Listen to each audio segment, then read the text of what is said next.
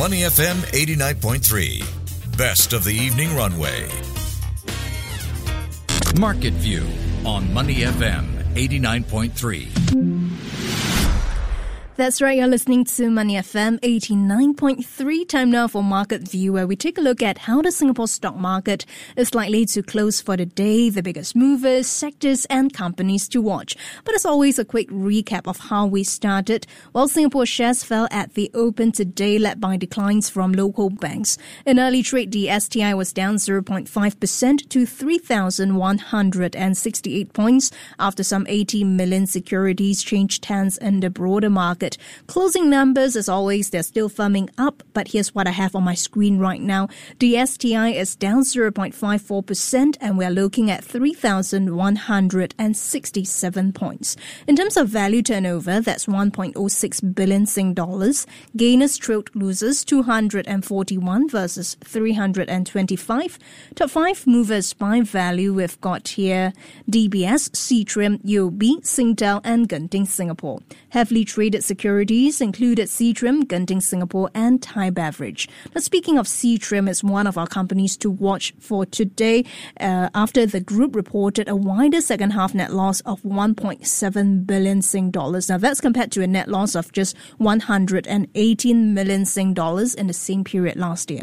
Elsewhere, from more on January's uh, factory output numbers in Singapore to DBS and Sheng Siong working to engage up to 1,000 SMEs in a sustainability tie-up up local headlines in focus. Also on deck, what to watch in Mark Zuckerberg's Asia tour.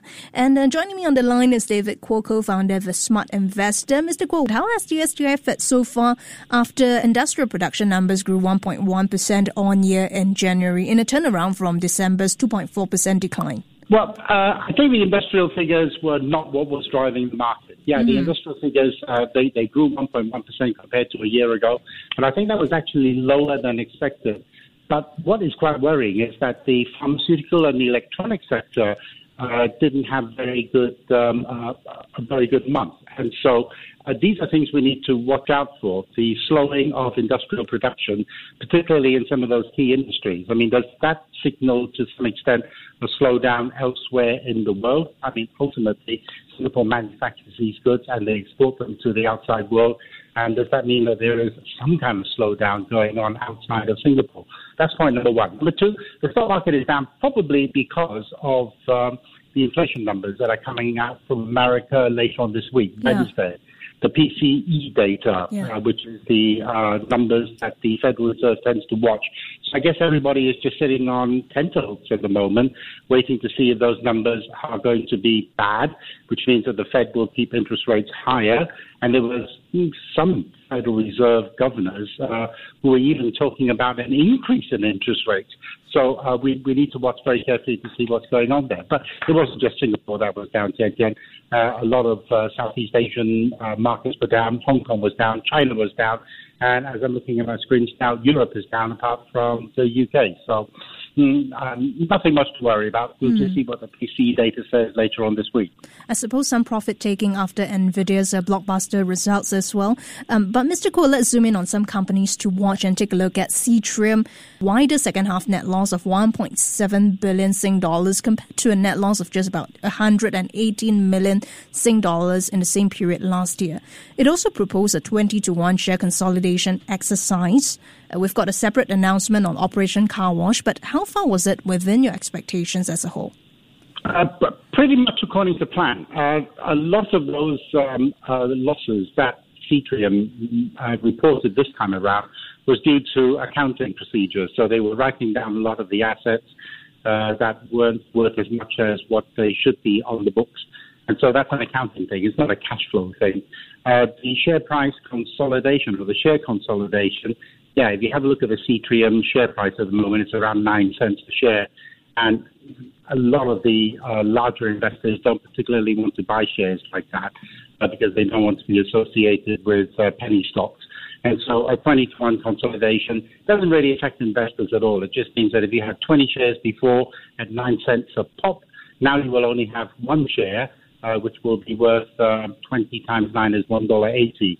So uh, you don't actually lose any money unless, of course, you know, you have some uh, odd shares lying around, uh, which will actually sort of be cancelled. But apart from that, uh, the uh, the share consolidation, I think, is pretty welcome. And then the third one, the car wash. Yeah, uh, they just uh, ad- admitted that uh, there was some bribery that went on over in Brazil. Uh, they're going to pay mm. a fine, and then uh, they're going to draw a line under that. And I think they're going to watch very carefully whenever they do business in other countries. Um, sometimes it is inevitable that things go on because if you want to get contracts, some of those governments mm-hmm. want you to actually do something in order to get the contracts. Yeah. And when you do so, you get found out uh, a bit later on. So I think they're, they're, they're going to learn from that mistake. Right. And aside from Seatrium, Mr. Kuo, we've got two developments here. Great Eastern reporting 13% fall in H2 profit of 337 million Sing dollars on the year. Now, Raffles Medical, in the meantime, 63.8% drop uh, for second half ended December in net profit, that is, to uh, 30 million Sing dollars. Now, which one stood out to you this time round? Uh, both of them, Tian Tian. So I, I will take a stab at both of them, okay? Mm. So as far as um, Great Eastern is concerned, yeah, I think if you have a look at the annual figures, they weren't really that bad. Uh, they're still paying a dividend. So for income investors, they're going to be quite quite happy.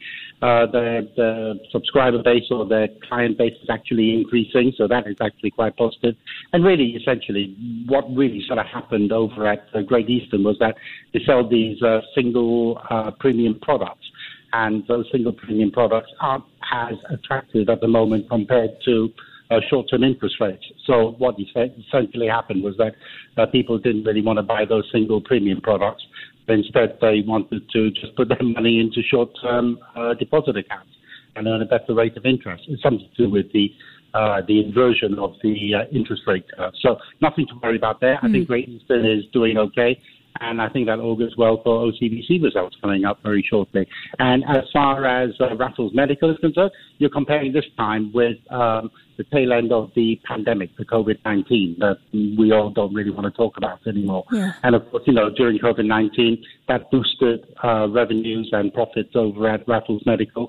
And this time they've dropped out. So, um, um, I, I, don't think there's anything much to worry about over at Raffles Medical either. I think they're going to be expanding, and um, I think it's going to be uh, mm. bright days ahead for the uh, for, for, for the hospital, yeah, the healthcare company. Mm. And let's quickly go through this one, uh, Mr. Kuo. Uh, two companies that you like to talk about, DBS and Sheng Siong.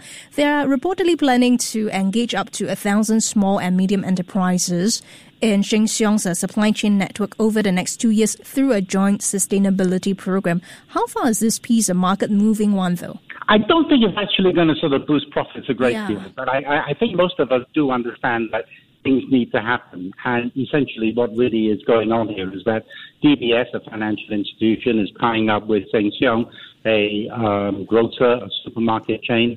And what they're trying to do is to get uh, many of their suppliers uh, to start embracing um, environmentally friendly practices. And DBS will be showing how these companies uh, can tap into uh, government grants that are available to make their supply chains more uh, environmentally friendly. And uh, I think that is going to be good for all of us. Is it going to make mm. profits in the short term? I don't think the answer is, uh, yeah. is going to be yes. I, I, think this is something that we need to do over the very long term, Tian Mm. And further away, Mr. Kuo, I do want to take a look at Ant Group. It has reportedly outbidded Citadel Securities for Credit Suisse's investment bank venture in China. Now, this is a so-called surprise move that will be subject to close regulatory scrutiny.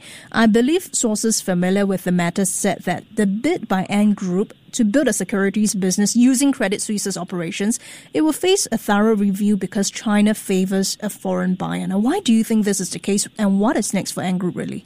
Well, you know, this is a bit embarrassing for China because essentially uh, what has been put up for sale is uh, the Credit Suisse um, uh, private banking securities business, and UBS uh, which bought over Credit Suisse said, we don't really want this business. We're mm-hmm. going to sell it and yeah. we're going to put it out to the market and we'll just see who comes along with the best bid. And then Citadel bid for it uh, Ant Financial uh, bid for it as well. I'm sure other companies bid for it. Uh, but it turns out that Ant Financial had the highest bid. Mm. Um, whether or not the regulator, you, you, you As far as Credit Suisse or UBS is concerned, they don't have to accept the highest bid. Yeah. They can accept any bid they want to. Yep. So if they believe there are going to be problems uh, with accepting the financial bid, then what they could they could do is to say that the simpler solution, uh, cleaner solution, would to would be to just accept the Citadel bid, and then uh, we can actually sort of close off this book, and then um, uh, just sell the Credit Suisse business to uh, to Citadel. Uh, but as far as the close scrutiny is concerned, uh, maybe uh, the regulators over in China would much rather not scrutinize them and maybe twist uh, UBS's arm and say, will you just accept the Citadel bid mm-hmm. and then we don't have to get involved in that. So um, it, it's going to be a difficult one uh, for, uh, for all parties concerned, uh, most of all the regulator. Before we let you go, Mr. Kuo, we must talk about tours. And it is not just Taylor Swift who's on a tour right now. Mark Zuckerberg, he's also poised for a packed week in Asia, stops in Japan, South Korea, and India to work on AI services and forge ties with business and government leaders in the region. Uh, what are we expecting on this front? What is this thing about Taylor Swift, Chen? You know, you know, I cannot name you one Taylor Swift song. Maybe, maybe it's just my my age or something, but I, I I've never heard a Taylor Swift song, or at least I don't think I have. I've never been to one of her concerts. I don't think uh, I would even know her if she actually walked down the street. But obviously, you know, people are very, very keen on, on mm-hmm. uh, Taylor Swift. Well, we're not talking about Taylor Swift. Yeah. We're talking about Mark Zuckerberg instead. Yeah, Mark Zuckerberg is coming over here to Asia. Uh, I think one of his stops is going to be in India because he's going to be attending the Ambani's son's uh, wedding. Mm. So, um, uh, apart from that, he's going to be visiting some high tech companies over in uh, uh, Japan and South Korea. And I think mm. this is what I think. I yeah. think this is all about Oculus. This is all about the augmented, uh, augmented reality headset. Mm because, I mean, uh, his headset has been around for a while, and yet everybody is talking about Apple's Vision Pro. Yeah. So I think what he's trying to do is to actually get these tech companies interested or to try and sort of do something uh, that will actually sort of make uh, his Oculus headset more, um, I don't know, sexy or mm-hmm. something. Mm. I don't know. But, but I think it's all about that. And so we're, we're going to have to watch very carefully right. to see how things develop then. Hmm, lots to watch in this space as well. Really excited as to whether he'll be talking about that Oculus. Uh, thanks a lot, Mr. Kuo. That was David Kuo, co-founder of The Smart Investor. Thank you very much, as always, for joining us on Money FM 89.3. Before acting on the information on Money FM, please consider if it's suitable for your own investment objectives, financial situation, and risk tolerance.